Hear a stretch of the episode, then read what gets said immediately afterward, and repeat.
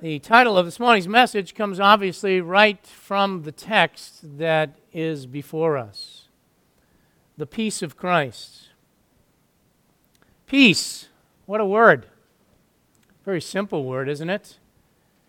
Who does not want to experience peace or to hear such a term? Tried to think about that myself. Maybe, just maybe, a terrorist a hardcore criminal, or a third area that I thought of maybe was uh, a sadistic person. And yet, I would venture to say that even they, that is, a terrorist or a hardcore criminal or a sadistic person, even they would want peace at least for themselves, if not for others. So I think it's safe to say when we talk about peace or we come to the word peace, it is something that at least most everybody, most everybody is interested in. And it is such an important topic that we come to the word here and we see the word peace. You know, where do we start with something like this? Well, I think our text is a good starting point for us this morning and indeed will give us a lot of help in understanding once we try to get into the depths of the passage here before us of what pre- a peace is. And I think we can start by asking ourselves a question in relevance to our text before us Is all peace the same? And that is going to be an obvious question with an obvious answer to all of us. But our text certainly answers that, does it not? Because right away in verse 27, there is a distinction that is made. Because Jesus Christ himself said, Peace I leave with you, my peace I give you. Okay. But then he says this Not as the world gives, do I give to you. And in and of itself, there is a certain distinction that's made immediately in our text of a peace that is a peace that Christ gives and a peace, if you will, that the world gives. We certainly have to make that distinction in our text. And I think it's obvious to us that there's even greater distinctions when we talk about the concept of peace. Let me give you an example. Peace means different things to different people, right here in this room, in the world that we live in. For example, for some, it's an absence of war. And whether that be on an international basis, whether that be on a national basis, such as we've had civil war in this nation, or domestic within a home. And the concept of peace can overlap or mean different things in just those situations. For some people, peace is simply a lack of quarreling for others, it's an atmosphere of no noise. Every parent knows that one. All they want is peace and quiet. And to them, peace is shut up and let me think. Let me be alone. For some, the concept of peace is anything without disappointment. I'm at peace as long as I don't get disappointed or to take it a little step further in that close realm, it would be peace to them is anything that does not have any trials in it. There's no, and by the way, I think you need to get out of the world to get away from that one. But as long as there's no trials, then there's peace, right? Sure. Some, it's a general greeting peace, peace be with you, and so forth. And that's all it means to some people. It can be a symbol of a period of time or a movement. I know that because of my age. In the 70s, remember that? Peace. I can still see the president resigning, you know, victory or peace and so forth. You understand what I'm saying? It's simply to get into your mind and heart. When we talk about peace, people's minds go all over the place. In fact, it's actually a symbol, is it not, of death. What do we hear about? R.I.P. And in case you don't know what that means, rest in peace, right? So, is that what we're talking about? We talk about peace? So, when someone says peace, or someone says, Peace be with you, or you hear the concept of peace, what comes into your mind? We have to make distinctions. And by the way, the Word of God is no different from that, and I think that's important to us in laying the foundation. The Scriptures itself uses the word peace in a variety of ways, just like I have talked to you that we use peace. For example, in 1 Timothy in chapter 2 and verse 2, and you, whether you turn to these or not, I'm not going to turn to them, I'll give them to you. You can mark them down if you so choose to turn, that's fine. But in 1 Timothy chapter 2, we are told to pray for our nation's leaders. How well are you doing, by the way, on that? We do a good job of complaining about them. How often do we get on our knees and pray for them? It's a challenge to me. But why are we told to pray for them? That we might live a peaceable and quiet life. If you want to live in peace, you ought to be praying for your leaders. We're commanded to do that, so that's on an international scale. Throughout our New Testament, and uh, particularly in the beginning of the chapters, peace is used as a greeting. Paul commonly used that as he would write in Rome, in Romans chapter 1, as he wrote in Corinthians, 1 Corinthians chapter 1, and the other epistles, he would often greet them by saying, Peace of our Lord Jesus Christ. And he was referring to the peace of Christ. And it was simply, in his case, a greeting. In Romans chapter 14 and verse 19, we are told as believers that we are to pursue those things that make for peace among ourselves. We are told that we are to pursue that. That is to be something that we work diligently after, we go after. In Acts chapter 10, verse 36, a very interesting passage, the gospel itself, the message of Jesus Christ and salvation, is called the gospel or the good news of peace. So it's used in a different realm in that particular text. In Romans chapter 15, in verse 33, we find that the word peace is used as a title for God. God is called the God of peace be with you as he closes that epistle, which probably might remind some of you of an Old Testament passage because Isaiah chapter 9 what is the Messiah called? The Prince of Peace. So it is used in a title in that capacity.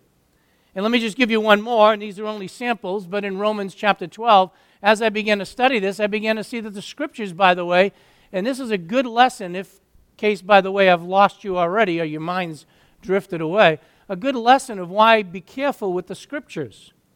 Because the scriptures do use the word peace in all kinds of capacities always dealing with the fact that we need to know what the context is, or we can misinterpret even a passage. But in Romans chapter 12, verse 18, some of you are familiar with this, it says, As much as depends upon you as an individual, we are to live at peace with who?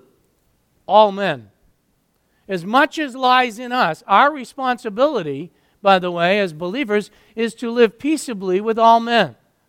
And so while we use it in different capacities, it means different things to different people. That is also true in the scriptures. But what does our text mean when it talks about, without question, it's talking about a peace of Christ because uh, it's very clear that he says, Peace I leave with you, my peace. And Jesus Christ is talking, and I'll expand on that. What does that mean in our text? How can we have it and is this really true peace that we're talking about in this situation? Well, in order to really understand peace and what we want to get out of the text or what we believe is in the text, let's first look at the scriptural words for peace that are used, and I think that'll begin to help us when we understand. I think it'll give us the depth to what's really here in John chapter 14.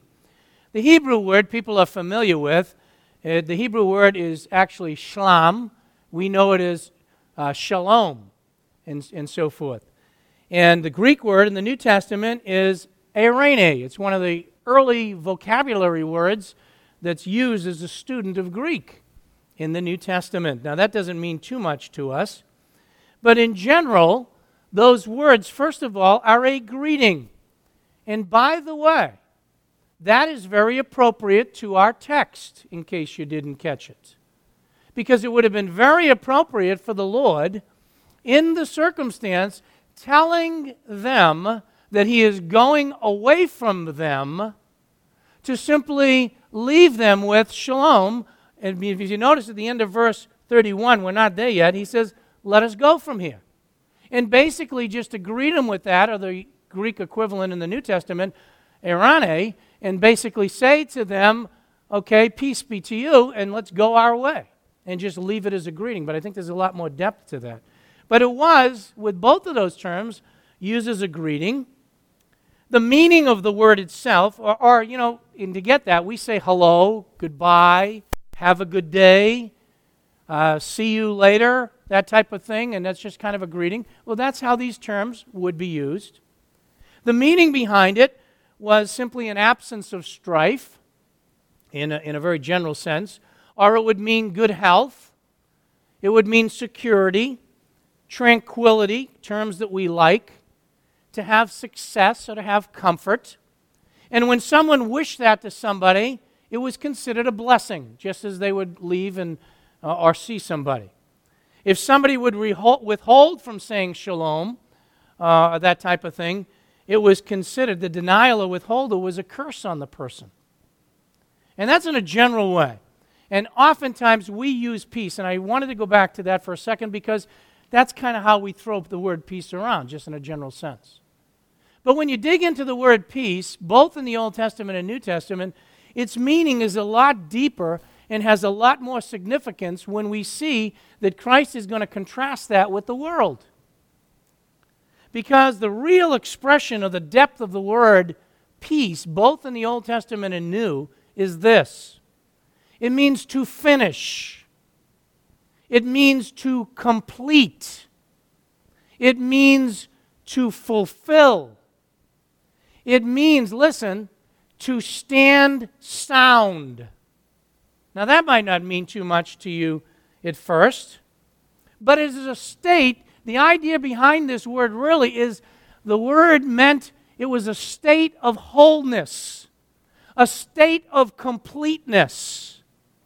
It is something, listen, that maintains its constitution. That's what's behind this word, if it's not just used in the greeting sense. It was a word that meant to maintain your constitution, to stand complete, to stand whole. It meant to complete a vow. It meant to complete a contract in spite of everything that might happen. For example, let me just try to illustrate it.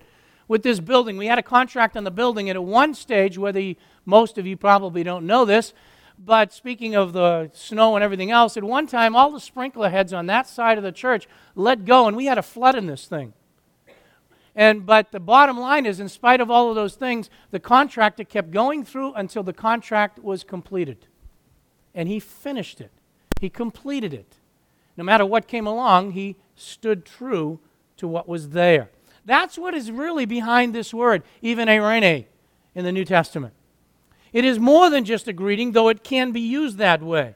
It really means a state of completion, a state of wholeness, a state of maintaining one's constitution. And that's important because when we do a comparison to the world, listen, the world cannot offer that. It can offer the absence of strife, yes. It can offer the absence of strife as far as a world war. But listen, what the world can offer is always on a temporary basis based upon the circumstances that exist.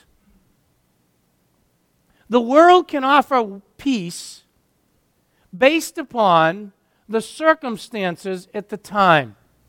Many of you know, there's already been reference to by Pastor Chris, I think it was, that Egypt and so forth.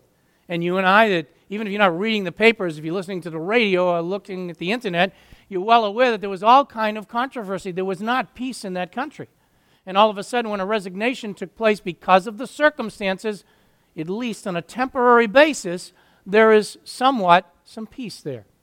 That is what the world can offer. They can offer absence of strife. But God or Christ is able to offer, and here's where that word comes in.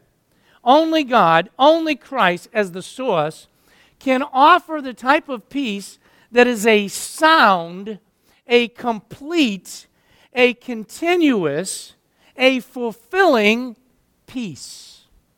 Only God can offer that. The world cannot offer you that. God can offer you that which is sound, that which is whole, that which completes you, that which is able to hold your constitution together, if you will. Listen, regardless of the circumstances, the world can't do that. God is able to offer a peace, a soundness, a completeness for you and for me, regardless of what might come our way. Regardless. So, when we talk about this, what we're saying here, first of all, is that the world can't give you certain things. What can it not give you? Listen to me. The world cannot give you peace with God. It cannot give you that. It can give you peace from a war. It can give you peace from noise. It can give you a greeting of peace. But the world cannot give you peace with God in your soul. The world cannot give you peace in the midst of trials in the inner man. In fact, it doesn't even understand it. It doesn't even understand peace with God. And the third thing that the, the world cannot give you is it cannot give you peace for the future. If you look at this world and you look at the history of the world and you know what's going on right now and you even look to the future, you might have settled peace at any given moment. But we're not sure about the future from the world's perspective. And the world cannot give you soundness, the world cannot give you a completeness, a settled tranquility of a wholeness of the man regarding the future. Many of you have experienced that even with your job. You see situations where people think they are sound in their job, and all of a sudden they walk in and the job is terminated and they're in shock. Where did that come from? However, God, my friend, is able to provide all of that. God is able to provide peace with God, peace in the midst of trials, and peace for the future for the inner man, for the soul, for the heart, if you will, for the real you, the real me. Only God is the source of that type of peace. Only God can offer that which really gives soundness to us, which really gives wholeness to us, which really completes us. Well, how does it come? If it's true, and the world doesn't understand it, and it comes from God. And by the way, notice that that's what verse 27 is saying My peace I leave with you, my peace I give you. He is the source of it, not as the world gives. My friend, if you're searching for peace with God, if you're searching for peace with the future, if you're searching for peace in the inner soul of your individual because of things that you know that nobody else knows and things that are going on, you won't find it in the world. You will only find it in God. It happens in the, if you'll allow me this, I say that it happens really in two stages. It comes in two stages. One is that it comes, first of all, with peace with God, and then, second of all, the peace of God or the peace of Christ. So let's talk about these two things for a moment. First of all, the peace with God. What is that? Peace with God is knowing assuredly completely, wholly, that you are right with Him. And by the way, whether man knows it or not, he's searching for it. The problem is, remember what I've already said, he's looking to the world to provide it. It can't do it. It is knowing that you are complete, if you will. It's knowing that you are sound. It's knowing that you are fulfilled with God, that you're complete with Him. You're sound. You're in a right relationship with Him. It is the tranquility of an assured state that my soul is right with God. And as I already said, the world can't offer that to you. Neither can, listen, neither can religion. You can go church to church. You can do penance after penance. You can do this after that. You can try this and try that with any church, with any religious activity you want. And if you're honest with your own inner being, it doesn't seem to satisfy. You never know whether you're right with God. Did I go to church enough? Did I say enough prayers? Did I do enough, quote unquote, good works religiously? Won't happen. And further, you and I cannot give ourselves this peace with God. It can't happen. We just can't do it. We can't give it. Well, then where does it come? The peace with God, knowing that our soul is right with Him, knowing that our inner person is complete, knowing that our inner person is whole with God and acceptable to God, can only come through Jesus Christ exclusively. Turn with me to Romans chapter 5. Very important when we talk about the subject of peace. I personally believe that while we talk world peace, some of those illustrations that I gave you with quietness and so forth, that all men in the inner heart really want this peace that I know God and God knows me. But they're searching in the world, and Jesus Christ, in our context, says, I don't give you that type of peace. You can get peace from war and tranquility in a moment from noise, but that's not what I'm giving you. Now, the peace with God only comes through Jesus Christ. Romans chapter 5, verse 1. Look at what it says. Therefore, having watched this, been justified by faith, being declared righteous, being put into a right relationship. How? Through faith. Well, where does that come? Watch. We have what? Peace with who? God. Where does it come? What does it say? Through, through the instrumentality of, by means of our Lord Jesus Christ. We have peace with God. We can be declared whole. We can be declared right with God only through Jesus Christ, not through ourselves, not through religion, not through the world, not through effort. Go with me to Colossians chapter 1, verse 20. Colossians chapter 1 and verse 20. Very important when we're talking about peace.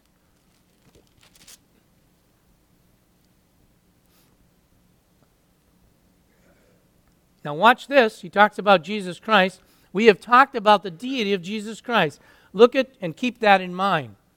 Colossians chapter 1, verse 19. For it was the Father's good pleasure for all the fullness to dwell in him. All the fullness of the Godhead dwells in Jesus Christ. Now, watch verse 20. And through him to reconcile, to balance out, to bring us in a right relationship, all things to himself, having been made, watch, peace, having himself. Uh, excuse me, let me repeat that again all things to himself, having made peace. How? Through the blood of the cross. Through him, I say, whether things on earth or things in heaven. The reconciliation to God, the only thing that gives me wholeness with God, the only thing that gives me soundness with God, the only thing that puts me at peace with God is not me. It is the blood of Jesus Christ and only the blood of Jesus Christ. It is the sacrifice of his son. Go with me to Ephesians chapter 2. Ephesians chapter 2.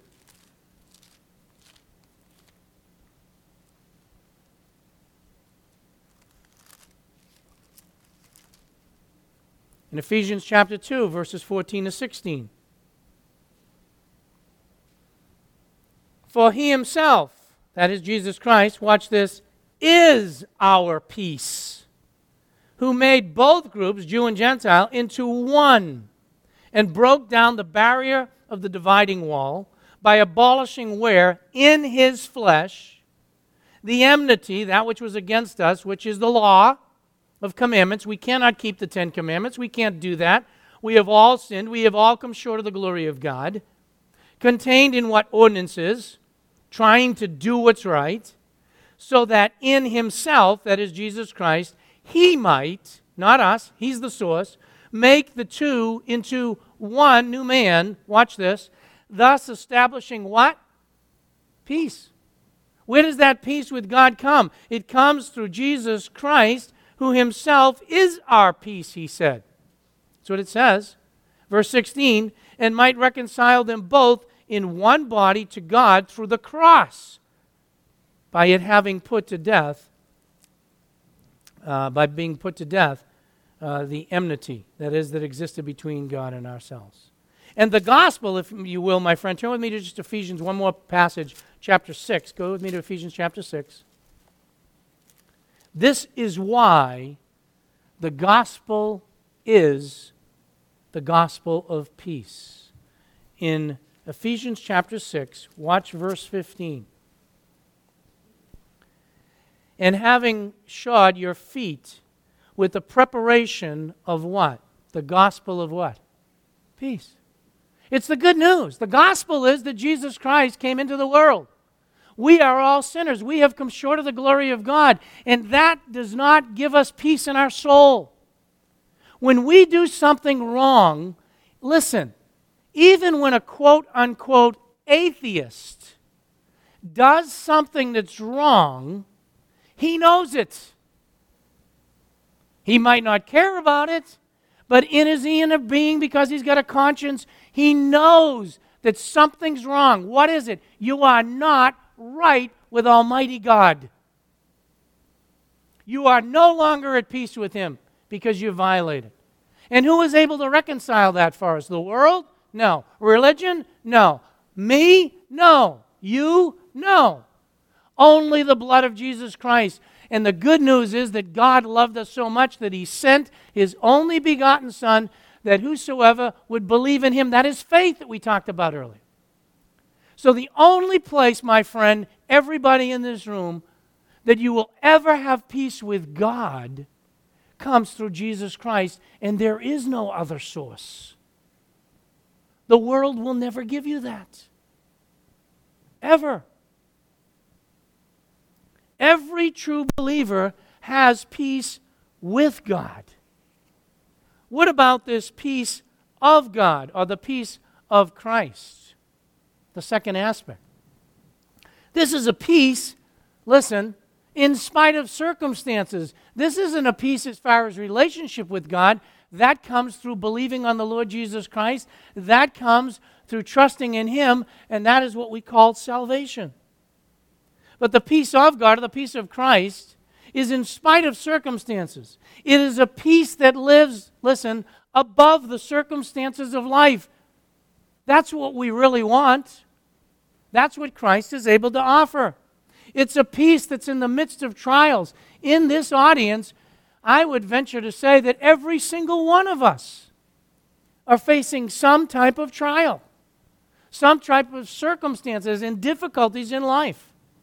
This type of peace, this peace of Christ, is something, turn with me to Philippians chapter 4, that is not able to be understood by the world. Philippians chapter 4, let's turn there.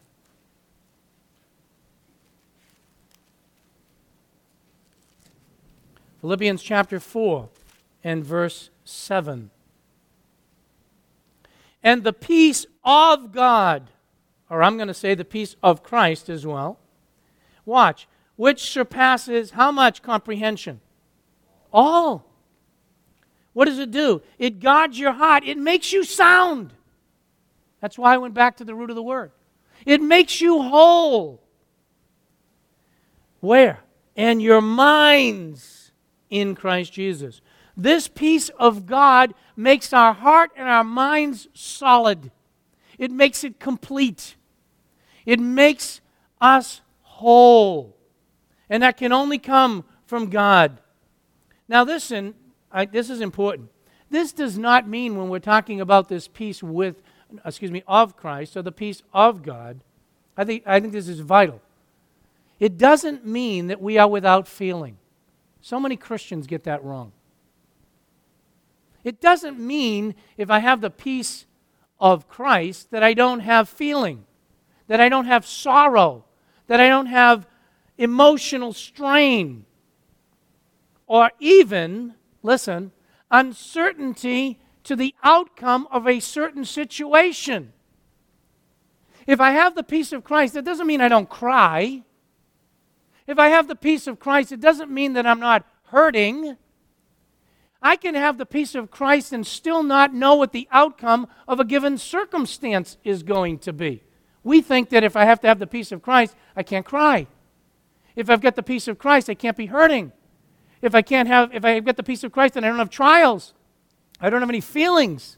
Or if I have the peace of Christ, then I know what the outcome is going to be of this particular circumstance. That's not true at all.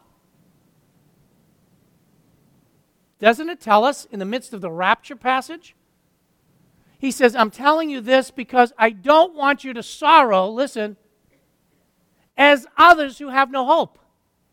He didn't say, I don't want you to sorrow, but I don't want you to sorrow like the world sorrows. Christ himself faced sorrow.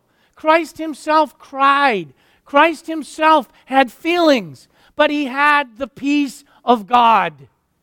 He had the peace of Christ. It's the type of peace, to try to illustrate it, that Shadrach, Meshach, and Abednego had in the Old Testament. What do you mean? They remember what they said to the king? They didn't know the outcome. What they said was, whether we're going to live or whether we're going to die, I don't know. But I tell you something God said, Don't bow down to the statue. I'm not bowing down. And live or die, God's in control. And they went into the fire. Thomas, we often in the New Testament criticize him. I want you to know that it was Thomas that turned around and said, Let us go die with him. Doubting Thomas. That's the peace of God. It's the Apostle Paul who is told that you are going to go in from city to city. And I'm telling you, not, and I mean, just mean this in the right way, but the, the trip to go see some of the places he's been, amazing. But to see that he was going there and you are going from prison to prison to trial to trial, and Paul says, I don't care. I don't know what the outcome is. Am I going to live? Am I going to die? I don't know. But I know this. It's what God wants, and I can trust it. What am I trying to say to you? It is a calmness, it is a completeness, it is a complete security, it is a soundness within our being that in the midst of the difficulty says, God is still in control. That's what it is.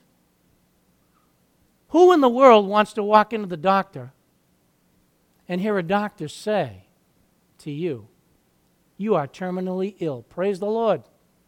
I don't know many people that walk into the doctor's office way. Of course, you're going to feel sorrow. Of course, you're going to feel hurt. Who wants news like that?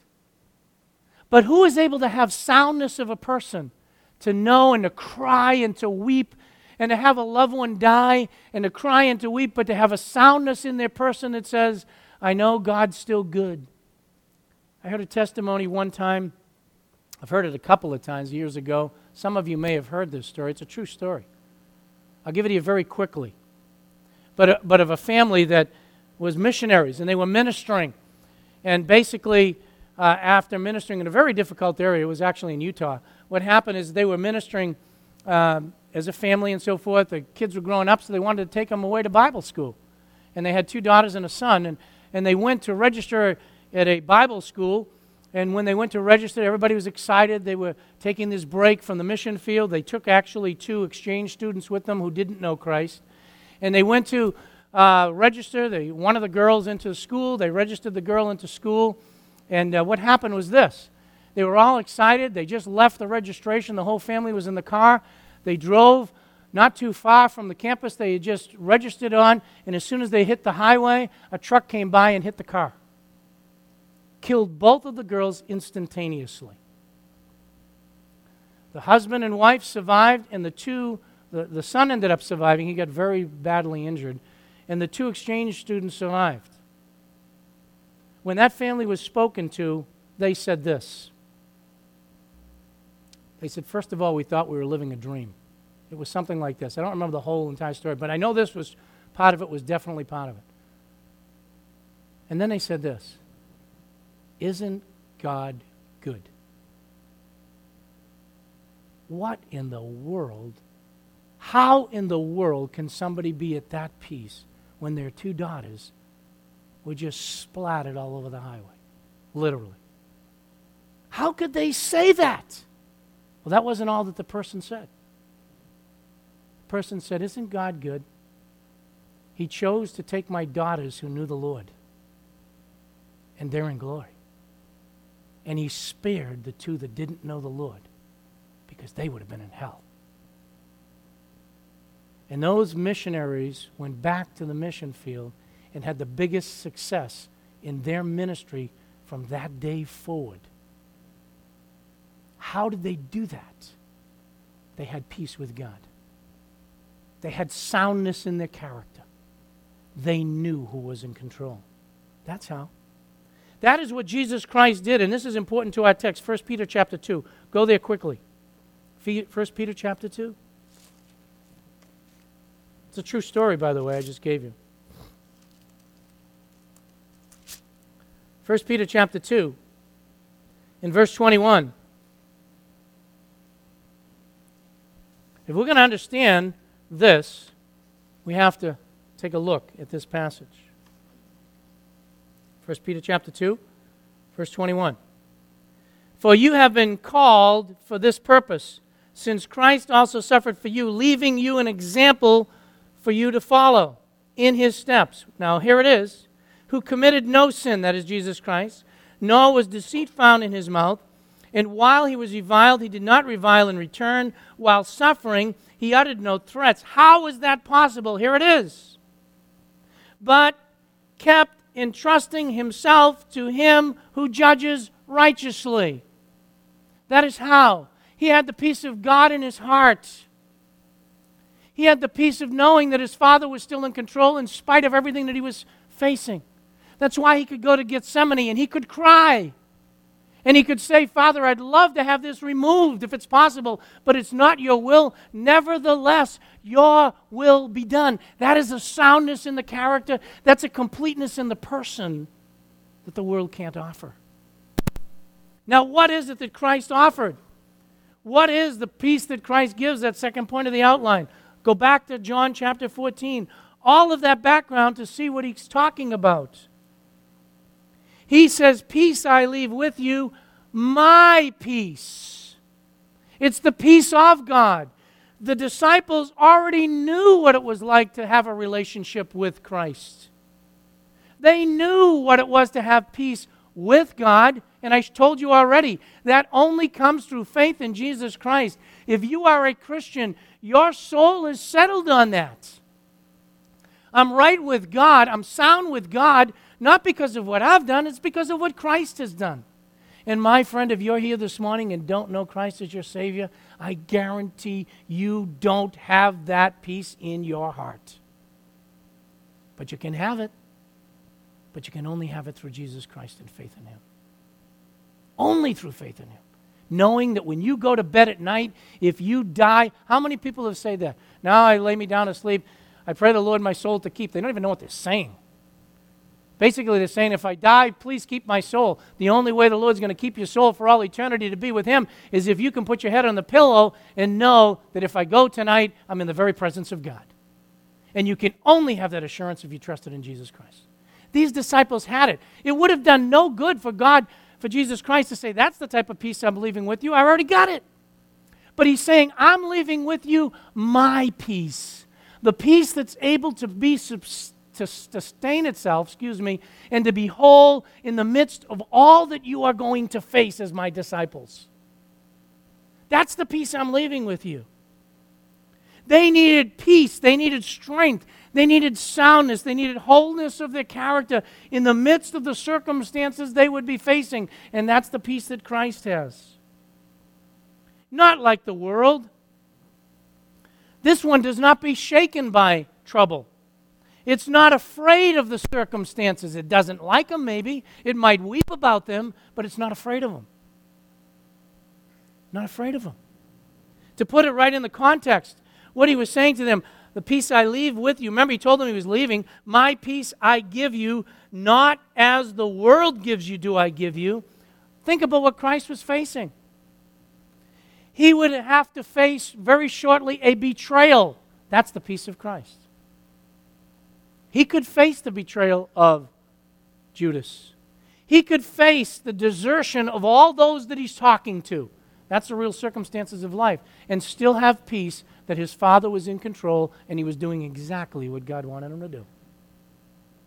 He could face the criticism of the religious leaders and the mockery. Oh, you really think you're the Messiah? Get down off the cross.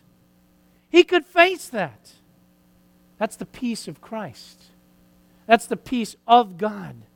He could face physical abuse where he would be scourged and he would be hit, none of which he enjoyed.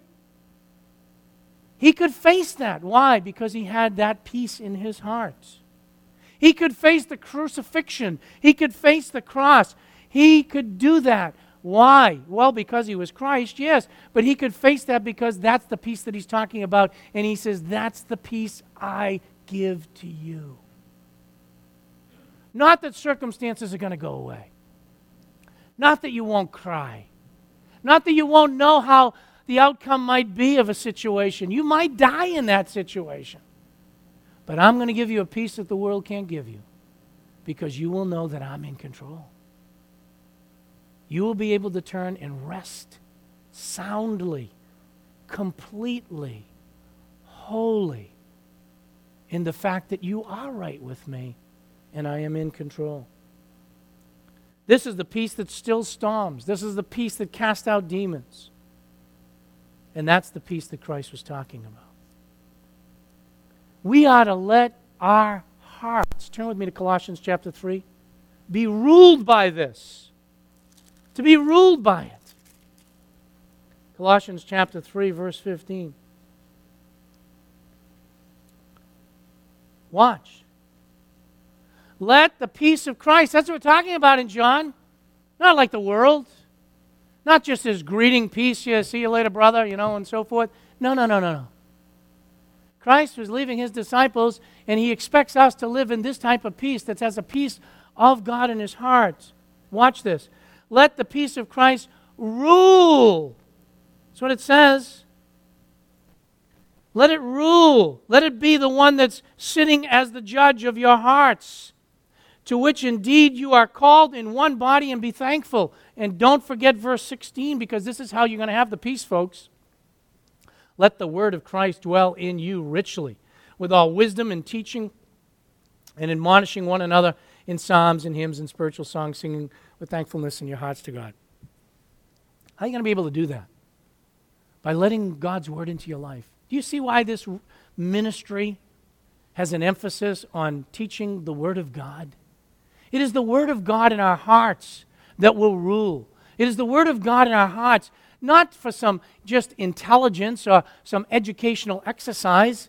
It's so that when you and I are facing the circumstances that come into our life, we are able to let that peace of Christ rule in our hearts because we believe what it says. I don't just quote Proverbs 3.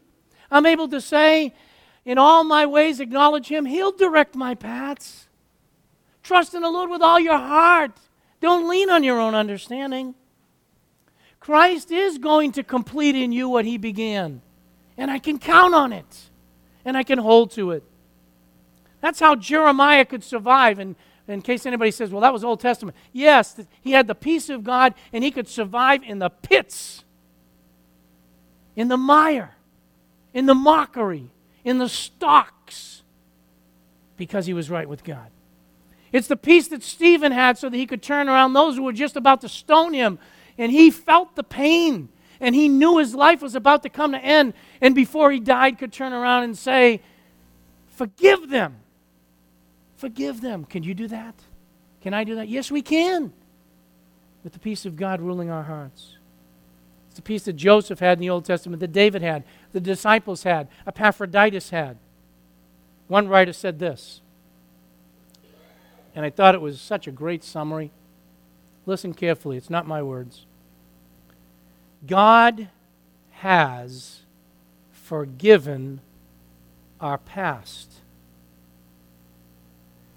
provided for the present, and He's guaranteed the future. What do I? Want that again? God has forgiven the past. He's provided for the present. And He's guaranteed the future. What do I got to fear? That's not me. I'm quoting a writer that I read. Boy, that was profound when I read it. That's the peace of Christ. That's a peace that God wants for your life and mine. What will be the effects? I have to finish this. Allow me just about five minutes here because I have to address that. I'm sure you're interested in that last section. But let me, let me say this. What are the results? Let me give it to you this quick. Verse 28. You heard that I said to you, I'm going away, and I will come to you. If you love me, you would have rejoiced. What's the result of having the peace of Christ? My peace I live with you? Rejoicing. Oh, you're sorry because I'm going away. That's the, that's the context. But you ought to be rejoicing. Why? Because we're looking with soundness, with wholeness. His disciples should have been looking at. He's going to a greater place. He's going to be with the Father. That's where he's going, and that's what Christ is saying. If you really understood what I'm talking about, and it's not the peace of the world, but the peace that only can come from me, and I'm giving you that, you'd be rejoicing and saying, Wow, I wish I could go there right now. And that's the reaction, if you will. It'll be joy, it'll be rejoicing. When we have the peace of Christ, we might be crying our eyes out, but inside we're saying, God, how thankful I am that I know you and you are still in control. I have to address because it would be unfair to the context. This is the, I've asked your for, forbearance for a second. That's the peace that the world offers. What about this last expression? I go to the Father, for the Father is greater than I. Some, in fact, many, especially the cults, go to this passage and say, See, Christ is not God. I hope you've learned enough in our study of the Word of God to realize context, context, context, context. Is he denying deity? For the sake of time, I will just look at John for these next couple of minutes. He's not denying equality with God. Well, how do you know that, Pastor Dan? Do you think you forget what he's been teaching? Go back in John. Go to chapter 5. This is called Electric Bible right now. John chapter 5. Let's do this quick. I want you to see this. It's not my opinion. Watch what he's already said just in John. I, there's passages outside of John, but time's really escaped us here. Watch. In John chapter 5, verse 17. But he answered them, My Father is working until now, and I myself am working. Watch verse 18. For this reason, therefore, the Jews were seeking all the more to kill him, because he not only was breaking the Sabbath, but he was also calling God his Father, watch, making himself equal with God. In chapter 5, they knew very clearly he was doing that. Go with me to chapter 8 of John. Chapter 8. Chapter 8, verse 58. Jesus said to them, Truly, truly, I say to you, before Abraham was born, I am. Ego eimi. Remember that? I am. I'm God. That's how Moses was sent forth. He's already stated that he's God. Go with me to chapter 10 of John, verse 30. You can't forget what we've learned. Can't be any clearer than this, right? I and my Father are what? One. I think that's pretty simple. Take that to a kindergartner and ask them what it means, and you'll get a simple answer. God and the Father are one. take it to an adult or a theologian and say, I don't know what it means. Isn't that interesting? Out of the mouth of babes. Go with me to chapter 14, which is where we are, and let's look at verse 9, which he just said. In verse 9, Jesus said to him, Have I been so long with you, and yet have you not known me, Jesus Christ, Philip? He who has seen me has seen who? The Father. How can you say, Show us the Father? You want to see the Father? I'm the Father in the flesh. That's what he's saying. And my point is this, just in those few verses. All along, he's been teaching that he's God. He's the Word made flesh. I didn't even go back to chapter 1 and continuously been teaching that, so he can't be denying what he's been teaching. Jesus has also told us throughout John, let me give you some passages, that his will is to do the will of the Father. John chapter 5, John chapter 6, John chapter 8, John chapter 12, and John chapter 14. All of that before this passage. What he said is, I came to do the will of my Father. So, what does he mean then when he says the Father is greater than I? He's talking about the work that he's doing, this is in reference not to his essence as deity, but his office or his work as the mediator. That's what it is.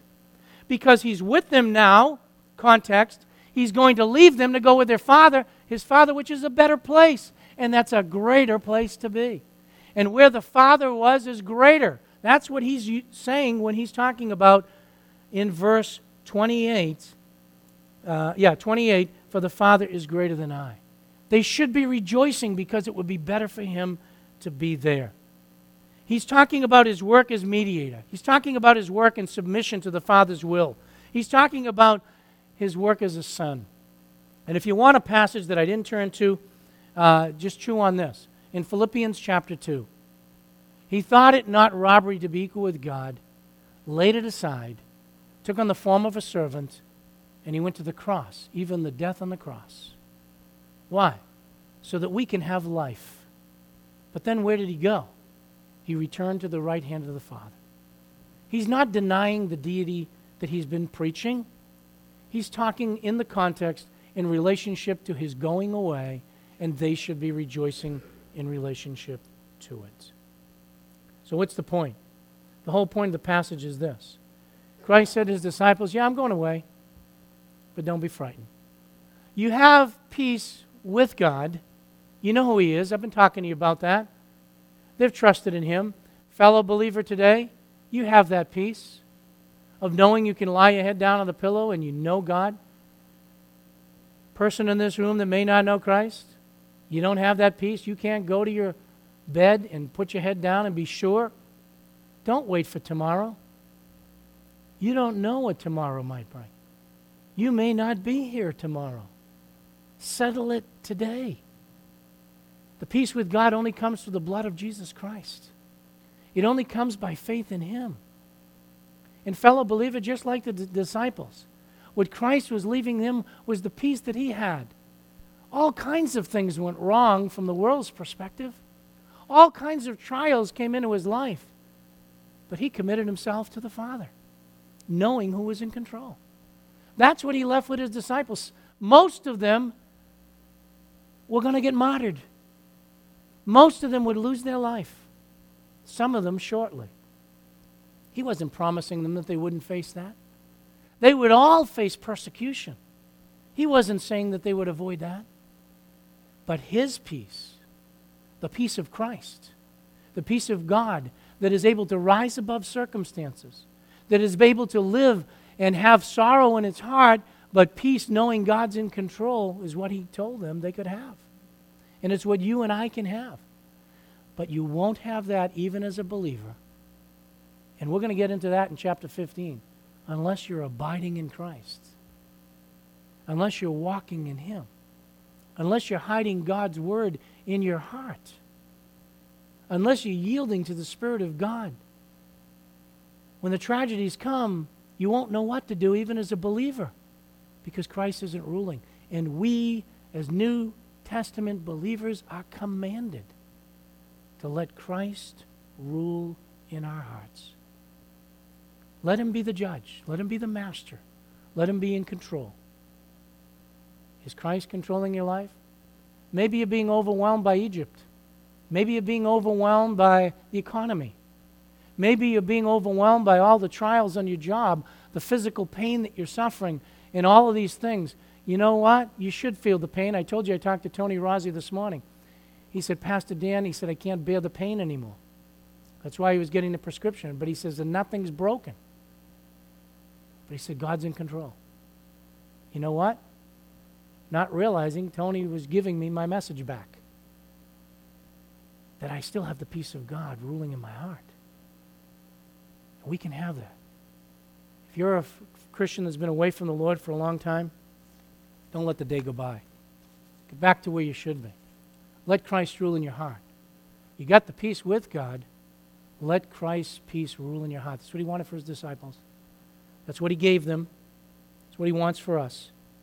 And if you don't know Christ, don't leave this building. I'm not going to ask anybody to come forward when I pray in a minute. But right there in the pew, settle things with God. You're a sinner. And the only one that can reconcile that sin is Jesus Christ. Put your faith in Him right there in the pew. Your sins will be forgiven. You'll have eternal life and a peace that the world cannot give the peace with God. Let's pray.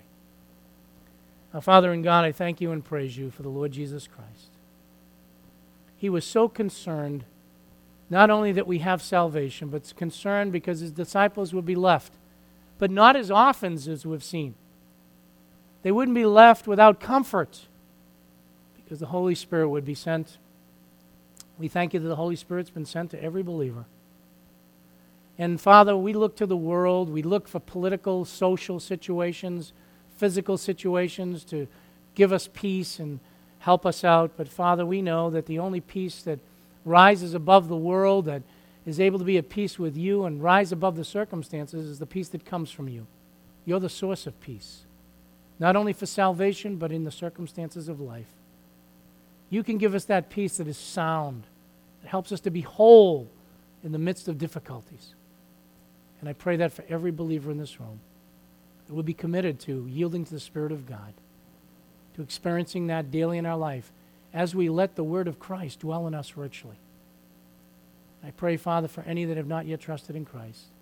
Give them that peace with God that the world can't give. Help them right there in that pew to admit they're a sinner to ask Christ for salvation, to believe on Him, His death, His burial, and His resurrection as a substitutionary sacrifice for their sin that satisfied a righteous and a holy God, that they might be saved right now, right here in our midst. We pray these things in Jesus' name. Amen.